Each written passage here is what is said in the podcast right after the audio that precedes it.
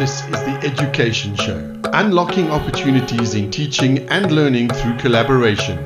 Proudly brought to you by Zibuza.net. Once again, it is the Education Show. So good to have you along with us. A special guest today, and somebody I certainly enjoy speaking with every single time I do. And uh, I think you're going to enjoy this guest today. Who is he? He is Graeme Codrington. He is a futurist, uh, and he is also uh, part of Tomorrow Today. Graeme, hello, how are you? I, am doing well, David. Or as somebody said to me the other day, I'm doing COVID well. And when I asked them, what on earth is that? they said, well, uh, better than expected under the given circumstances, but I'm not going to complain to you. So I'm COVID well. That is a very, very good way to describe things. COVID well. Uh, Graeme, let's have a little chat because I mentioned uh, you're a futurist, and uh, I saw, um, I think it was yesterday, that uh, people once again who have nothing better to do uh, were busy picking on you because you had the word futurist in in your title. What what is a futurist? Uh, what do you do?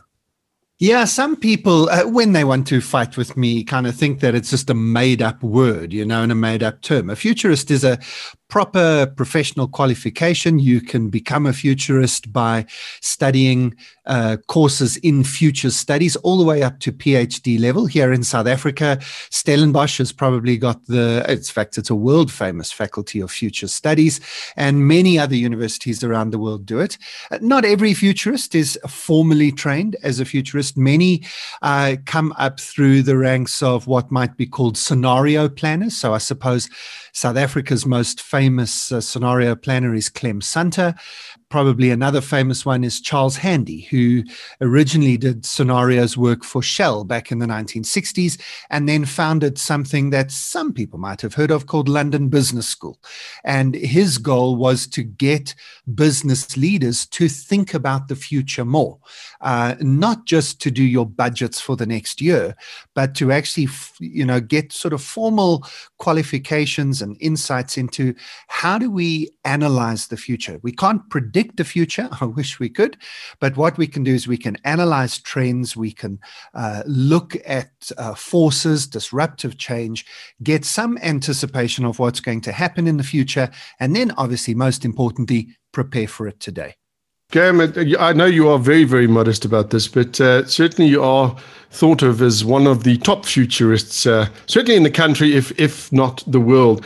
Now, this is the education show, and the question I would put to you now is education.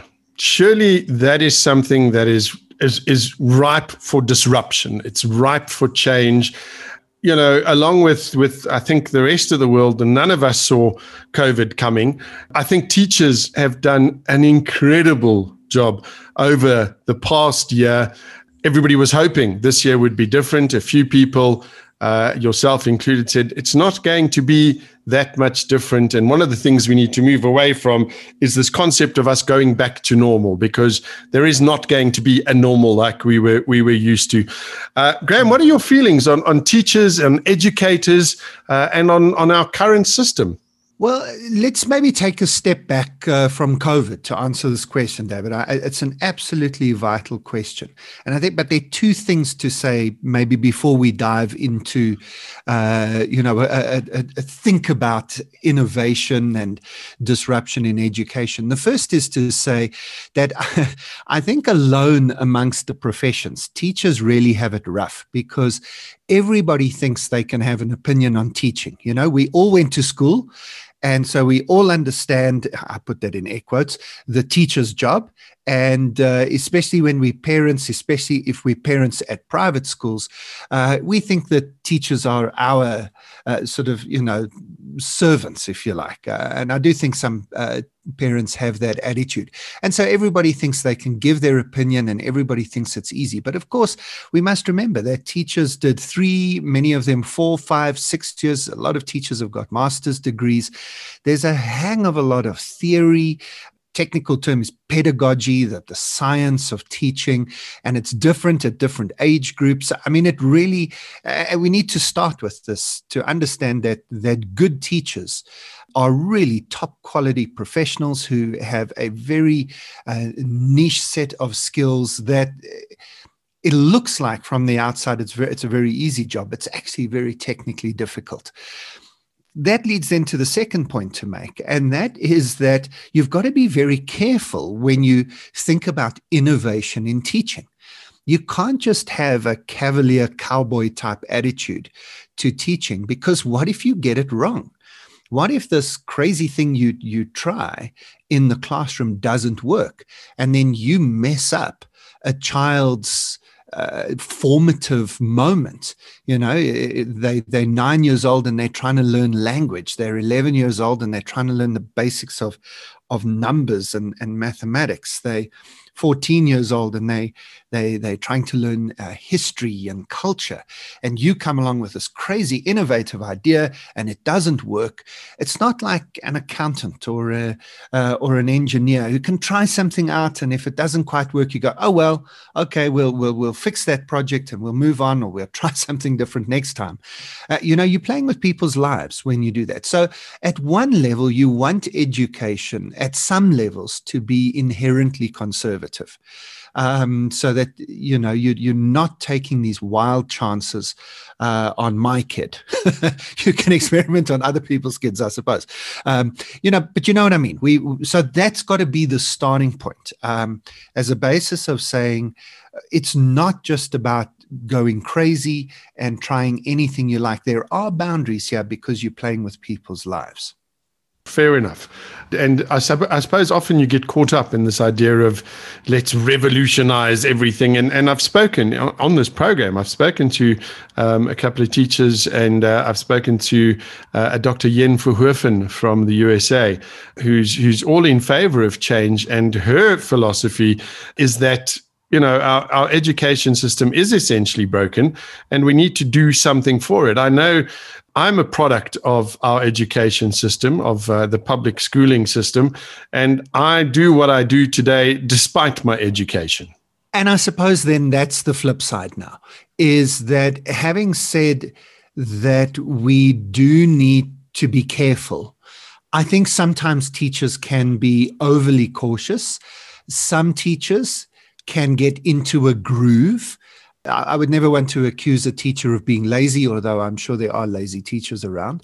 But I, I, think teachers can get, you know, the early years of teaching are insanely uh, crazy in terms of their busyness because every single day you are custom crafting a, a class for the following day. And but after a year or two you you've got yourself into a groove. And it can become uh, something where teachers then just you know five years ten years later they're just doing things that they were doing a decade ago because they know it works. Except the world is changing and the kids who are sitting in their classrooms are changing and technology is changing.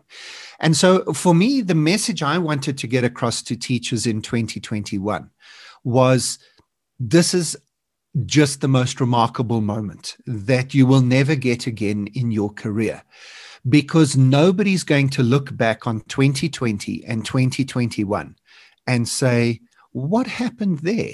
Why was everything a little bit messed up because everything's messed up already. So, this is the opportunity, surely, in a year that is already disrupted by something outside of our control that everybody is experiencing as disruption. Isn't this the most remarkable opportunity then to not just be in survival mode, but rather to be in a mode of saying, now's the time to try something. Now's the time to to give an idea some air and see what happens because we can't really get more disrupted than we are right now. I'm getting excited about this because one of the things that that uh, has has always concerned me, and as I said, I've been fortunate. I've I've spoken to a lot of educators and people that are in this education space and and I understand where they're coming from a little better now than what I did before because I was also of the of the opinion that uh, you know, teachers, they got a great job. I mean, they start at eight, they finish at one, two o'clock, they get all of these school holidays. Boy, did I learn how wrong I was. But there's also a growing frustration that I've picked up amongst teachers and amongst students or learners that we've just, our, our education system was designed for the industrial age. I mean, you know, they expect people to uh, be able to regurgitate facts and figures. And if you can do that, then yay, you've passed. But in the world and the way the world is today, that's not enough. I mean, I, I take I take myself for example. I was I was labeled as somewhat of a problem child because I learned differently from from the other kids in the class, and this rote learning never ever worked for me you say this is an exciting time and it's a time for change. How do you, what kind of change do you see, Graeme? Well, let, us get practical, and this is what I've been trying to do over the last few weeks. Is uh, and, and and I've uploaded some videos onto my YouTube channel to just kind of motivate teachers to seize the moment that they've got. So let's try and be practical here. Uh, first example would be this: we we've now learned that although it might be preferable to have a group of people in a physical space together that's not the only method by which we can transfer information, right? So, uh, teachers have had to learn to put lessons onto video uh, and make them available so that kids can access the information at home. So, my question is this why do we have right now, David, as you and I speak, as people listen to, to this, there are a thousand maths teachers all around the world preparing a grade 10 maths lesson, custom crafting, hand designing a, a grade 10 maths lesson for tomorrow. And there are another thousand teachers doing that for history at grade nine, and another thousand teachers doing it for science at grade 11. Why? Why are they custom designing every class why can't we find the person, the teacher in the world who does that particular lesson, the lesson that's due for tomorrow? Why can't we find the teacher that does that lesson the best? Why don't we video that teacher and then every other teacher just shares that video? Why does every teacher in the country have to be developing a video for tomorrow? Why can't we just find the best one? And, you know, for me, that it's not a hypothetical question that should be something that schools in a certain district should be getting together. The maths departments of all the schools in the district should be getting together, uh, putting out the lesson plans, and then teachers saying, I think I'm pretty good at this one, or I think I'm pretty good at that one. And of course, you might discover that somebody's already done this. Let's say Khan Academy or uh, one of the other online uh, systems uh, around the world. Uh, one, you know, any of the platforms from from masterclass to uh, to any of the others where everything from geography to biology and, and, and history to uh, cultural studies has already been done. And why aren't teachers taking the opportunity this year to just step back, look for existing resources rather than saying, I have to develop this for myself, when they might not be very good in front of the video and they might not be very good at this online uh, lesson plans. So, for me, that's a very practical thing that teachers could, and in my opinion, should be doing, not just in their schools, but between their schools and, in fact, across the whole world right now. And that will start something that's not just for COVID 2021, but could be something that would last into the future, even when kids are back at school, to either supplement or change the way that a hybrid classroom might look. This is why we talk to you, because that's one of the things I'd, I'd never thought about. And as we were talking, I was like, you know what? If I if I harken back to my school days, the one subject I did very well in was English. Why? Because my English teacher was absolutely gifted. She she brought the English language, she brought literature to life. And yet I've had other teachers that that that they can make the subject as dry as sort of sawdust. She had a talent for that. And and what you're saying is tap into the talent that we have amongst our teachers. I think that's that's a fantastic idea Graeme, what, what else can we can we have a look at though? What else can we, we sort of practically do as educators, uh, even as, as as as learners or students, uh, parents, those kind of things? Because you must have uh, a couple of things that you can suggest to us. Yeah. So look, obviously there's some things that that sort of a teacher can do without really needing permission and without waiting for the system to change. So, you know, the previous example I gave is is one of those. Uh, uh, an individual teacher doesn't have to wait for permission from their school. They could reach out to the other teachers. Every teacher's in a network of subject experts and so on. Uh, but there are some other things that COVID now gives us the opportunity to think about. So, one of those is what we measure and why. So, you know, David, you you talked about the fact that uh, you maybe didn't do as well at school as you uh, would have hoped for, maybe as your parents or teachers would have hoped for. Maybe you had great fun anyway. But part of that was because the education s- system is set up for a certain style of learning. Now, I was the opposite. I worked hard, but I also happened to have a very, very good memory. It's not something I've developed or anything. It's just what I have. And once I've read something or heard something, I can pretty much remember it verbatim, which made school a hang of a lot easier for me, I guess, than it was for you but you, you're exactly right. And, and, and I think even though eh, the schooling system was in my favor, I still often didn't understand why we were being tested in the way that we were being tested. I remember arguing with a number of teachers over different years, and this went right the way into university. Uh, in fact, university gives the best example because I did uh, tax as one of my majors uh, in a BCom, my, my first degree. And I remember arguing with my lecturers saying, why can't I take the Tax Act, which was a massive, it was two big lever arch files. Um, why can't we take the Tax Act? Into the exam. Now, today they can, but I'm I'm talking sort of 30 years ago when I when I was at varsity. And you know, why do I have to remember the Tax Act where at every single other moment in my future I am always going to have the Tax Act on the bookshelf, maybe even on my desk permanently if I'm a tax advisor. And, uh, you know, for me, the question today is why can't kids take their cell phones into exams? There is never, ever going to be another moment in the rest of their lives when they will not have their cell phone next to them. And so why don't we why are we measuring their ability to not use their cell phone when the rest of their life they're going to be using their cell phone all the time? And then teachers say, well, you know, they could just go online and cheat. I said, but what's cheating about using the tools that are available to you? Certainly, surely we should be teaching them to use the tools and testing their ability to, to use the tools. And of course, what that then requires is us to fundamentally change how we measure a student's ability and give feedback on how much the student has advanced and, and how much of the abilities they need they've actually got.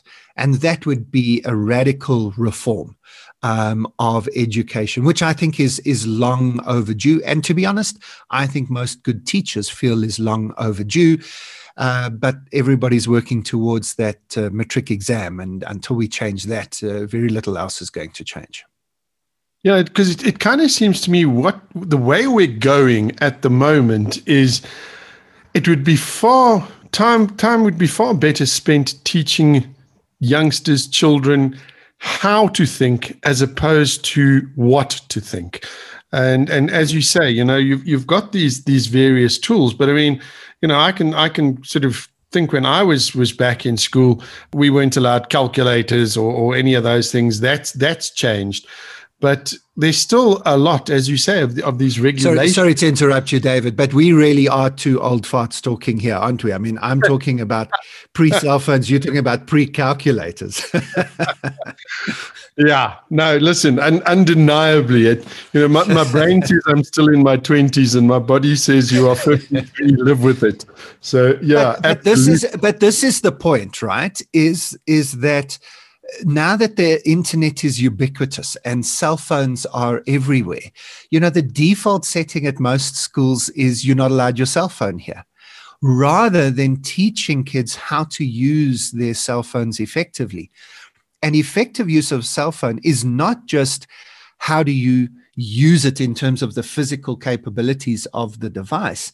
It's also the etiquette and the socialization of it, which, let's be honest, you and I have known nothing about. We didn't grow up with this. We don't understand this stuff. It would be wonderful if our kids taught us things like you shouldn't have your cell phone um, at meal times. And then our kids came home from school and started teaching us how to use our devices responsibly, not just use them well, but also use them in in good citizen types of ways. So you know, if, if you change your mindset about what school's supposed to do and be, uh, you could end up with a very different looking curriculum, which is, I think, what we should be doing over the next few years. This is not something an individual teacher can do, though. That's part of the problem. It, it needs a systems change.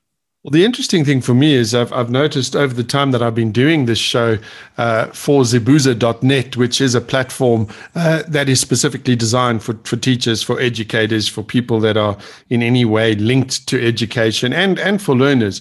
And they've got, at the last count, I think just on 20,000, if not more than 20,000 uh, people on the platform. That, to my mind, would be a great place to start.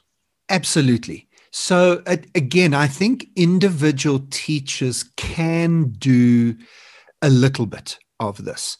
So, for example, I think there's a huge need to rethink the curriculum as a whole. Uh, the fact that we don't teach statistics, let me be a little bit controversial. We don't need to teach calculus at all at school. Anybody who needs calculus uh, for whatever they do next can learn it in the first six months of varsity. Uh, what we should do is take calculus out of the curriculum and put statistics in because statistics, your ability to know uh, the difference between the, the mean and the median and the average and to, to be able to analyze statistics, well, that at very least would have dealt with half of the COVID conspiracy theories and almost all of the people who thought Donald Trump won the election. Because just an, a basic understanding of, of how stats and proportions and, and everything else works can change your life. Uh, the other thing that uh, the other types of things that we should be learning is uh, not just basic IT skills in terms of like word processing and PowerPoint presentations, but programming. Everybody should learn programming. It is a language, and it uh, should be a compulsory language that that everybody learns. And I think also critical thinking. Um, uh, that was your point about not just what to think, but how to think, and learning critical thinking. Uh, now, these things, we can wait for however long it's going to take for the education officials to shift the curriculum and bring these things in, which must happen sometime this decade. Or individual teachers in different subjects can pick up that uh, can pick that up and can say well i'm going to teach critical thinking. And some subjects are, are beautifully set up for this. And in fact i think it's the point of the subject. Subjects like science and history and even your languages english and, and others. You can incorporate a lot more and do it deliberately incorporate a lot more things ar- around computer programming, critical thinking, statistics, etc. So, yes, there are big systems wide changes that have to take place, uh, but no, good teachers don't necessarily have to wait for the system to change before they upgrade what they give the kids in their classrooms. Very good point. Graeme, can we speak a little bit uh, just in, in terms of this? Because I know a couple of years ago we, we came out with this, this model called outcomes based education. And on paper, it looked absolutely brilliant. And I thought, yay, we're getting there. And the next second, there was an absolute uproar and everybody threw it out the window. And uh, we've gone back to what I would refer to as an old timer as book learning. Uh, is this something you've, you've mentioned the changes but this is obviously one of the one of the changes that that needs to happen as well isn't it Yes, look, I, I, think this is a, a, minefield you've shoved me into here, and I'm going to tiptoe my way out of it because outcomes based education was a particular philosophy of education that had some positives, had some negatives, and the main issue in South Africa it was is what it was just badly implemented. So whether or not outcomes based education, that particular version of it, was the right choice or not. Uh, maybe let's leave that just hanging um, unanswered. But the concept of us working backwards from what the world of work and the world is going to need in the future and working backwards to a set of skills that young people need today. I mean, that must be the only way you can do education. And so, whether or not the actual framework of outcomes based education was correct or, or, or, badly implemented or not, uh, the concept, and again, individual teachers can do this. I would love to think that a teacher thinks of himself or herself not just as a educational specialist or a pedagogical expert but I would really hope that they think of themselves as a futurist. Because what's the point of preparing a 10 year old to be successful in 2021? I mean, there's no point. The whole point of education, especially primary school education, is to prepare children for the world of a decade away. So, as a teacher, you can't be thinking about the world of 2021 when you walk into your classroom. You've got to be thinking about the world of 2031, 2041. Just think about this, uh, David. The kids who started school this year, uh, they're going to graduate school and get, if they choose to go to university or, or some other education, they're going to start working in the middle of the 2040s. I mean, just imagine what our world's going to be like in 2045. And if if that if they finish their education and they're perfectly prepared for 2021, uh, uh, they're going to feel as badly about their education as you do now. And so teachers have to be futurists. They've got to be thinking about what the, the future looks like and not in some fanciful flying cars type of way, although by 2045, I think we will have flying cars, but just in terms of what are the skill sets? What is the world going to look like? And they've got to bring that world into their classrooms. I think if teachers did that, they'd become legends. Absolutely. Graeme, um, we, we kind of on the way on, on the back end of, of this particular chat and, and i always enjoy chatting with you and it just goes by way too quickly. Um, i would love to spend hours and hours and hours chatting and, and stuff because clearly this is something that is a passion of yours and, and you are very very involved and you you have a strong belief in it. Your message though graeme for, for teachers in 2021 because i know a lot of teachers we're, we're kind of hanging on until the end of 2020 when everything would be better. They were thrown into a horrific situation where they literally, I mean, we were making stuff up as we went along. I think most of us were mm. doing that.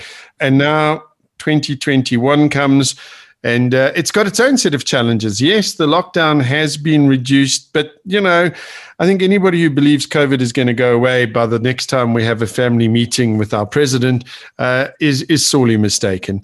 What are your thoughts on that, and what is your message to teachers? Yeah, so we've got to start by accepting that the entire 2021 will be disrupted. You know, a lot of what caused heartache and difficulty and stress last year was as we got to July, August, September, everybody was desperately saying, "How do we rescue this year? How do we make sure this this year?" Hoping that we could get through to the end of 2020 and and you know then COVID would be over. 2021 is going to be the same as 2020. Don't let it be the same experience of you desperately waiting for, you know, the next week when it's all over. It isn't going to be over. And if I'm wrong, and in uh, you know July, August, September, the World Health Organization declares the world COVID free, well, fine. Uh, you know, you, you haven't lost anything. The world will be a much better place than I'm predicting. Uh, sadly, David, uh, mine is one of the only professions where often as futurists, we hope we are wrong. there are very few professions that actively hope they are wrong. But you know what? Every single futurist I know and all the epidemiologists that I follow are all saying COVID is with us for the rest of this year. Uh, the, the vaccines are not a silver bullet, as we've already seen in the last week in South Africa. The, the, the virus is mutating. The, the, the there's going to be ups and downs, but uh, we have to deal with disruption the whole of this year. So uh, that's not to scare you or demotivate you. It's in fact to do the opposite. Because if you realize you're running a marathon, not a sprint, you change your pace you know, if you've only got 100 meters to go, you can just rip through them, use up all your last little remaining bits of energy and collapse over the line. But if the if the end of this race is still 21 k's away, if you're only at the half kilometer, you know, the half marathon mark, you've got to adjust your pace. So get your pace right this year. Use the experience you got from last year to help you do better this year so that you're not in this crisis response mode for the whole of 2021. And then I hope you find some energy. I hope you find some space in your diary. I hope your school leadership gives you some space in your diary to not just constantly be in crisis response mode this year, but to spend some time thinking about some innovations. Uh, I've, I've, given you just one or two ideas uh, in, in, in this conversation. Just use even what I've given you, a few of the other ideas you and other teachers have had. Use this opportunity for innovation and see where it takes you. Because nobody is going to look back at 2021 and say, What went wrong? What were you doing? Why, why was 2021 so disrupted? You've got a one word answer to any question along those lines. And the answer, of course, is COVID. Use it. It's a great excuse for you to try some things that you wouldn't have been able to try in any other year and see what happens. I think you, you've hit the, the nail on the head there, Graeme. It's, it's almost as though once you change the way you look at this disruption, it gives you a sense of freedom because, as you say, COVID. You know, how many times do we hear that in a day? Why did COVID? What happened? COVID? Uh, and now we can use that for the good. I think that's absolutely brilliant. And I think that's almost the perfect uh, note to end on and a nice, positive, upbeat note. Before I let you go, though, Graeme, what's next for, for, for Graeme Codrington and uh, tomorrow today? You know what, uh, David? I was lucky enough at about age 28, 29 to discover what I'm really good at and to, to discover to my intense pleasure that it's something I also love doing and people are prepared to pay me for. it's kind of hit the jackpot. Um, and so we just keep doing what we what we're doing. You know, for the last 20 years, we've helped organizations and, and people and leaders and teams all around the world to anticipate disruptive change and prepare for it. Literally, it's what I've been doing for 20 years. And uh, of course, at the moment, now that disruption is front and center and is the big theme in everybody's life, uh, we're kind of in the spotlight a, a, a little bit. Um, helping people to take the lessons that we've learned over 20 years and hopefully apply them in kind of a cool and calm and collected way uh, that really gets the real benefit. So for 2021, our plan is to just keep doing that, just keep helping as many people as we can uh, as we head out of uh, COVID. And uh, whether COVID takes another nine or 12 or 18 months, it will eventually be gone um, or at least very well managed. Uh, and at that point, we'll just keep doing what we do because after COVID uh, is going to come other disruptions, whether it's climate change or it is artificial intelligence or it is robotic automation or it is some other geopolitical disruption. I don't think the 2020s are ever going to stabilize, settle down, get back to normal, whatever words you like. I think we are in for a hell of a ride through this decade. And I just want to keep helping people uh, navigate that as successfully as they can. That's brilliant and a great sentiment as well. Uh, Graeme, if somebody wants to to to sort of follow you and and, and see what you do and, and kind of get some inspiration, I know it's it's one of my rituals. I always have a look and see what Graeme has been up to and what his latest uh, little videos are like because I find them inspiring. I find them motivating. Where would we go about doing this? Oh, thank you. That's uh, so kind of you to say, David. I, I, do think YouTube is a good place to go. So I've got a channel, youtube.com slash Graeme Codrington. Uh, another good place to, to connect with me is LinkedIn. And uh, again, just search for my profile. I, I accept all invitations. Uh, you can follow me on on Facebook. Uh, unfortunately, Facebook has that five thousand friends limit, and I don't want to convert to a business account uh, because Facebook is where I also moan about my football teams and cricket and everything else. So it's a little bit more personal, but it is an open profile on Facebook. So if you want to follow me there, uh, you're welcome to. Otherwise, just uh, look up graemecodrington.com. That's kind of the home of all things Graeme online, and we'll give you the links to everywhere else and all of the resources that are available. Wonderful stuff. Graeme is spelt G R A E M E, Codrington, C O D R I N G T O N. So there we go. Graeme, before I let you go, just just to make sure that I am following the right person, when you talk about cricket teams and and and, and football, etc., etc., overseas football clubs, who who do you support? you know what? Uh, some people argue with me and say, if you really were a futurist, you, you would have known how rough it would have been to be a Kaiser Chiefs and Manchester United supporter for the last two years. And my answer to them is that's not how sports support works. Uh, yeah. I started supporting both those teams when I was in my early teenage years, and you know what? If you're a, if you're a good sports fan, you'll understand that it's thick and thin, and uh, at the moment, it's quite thin.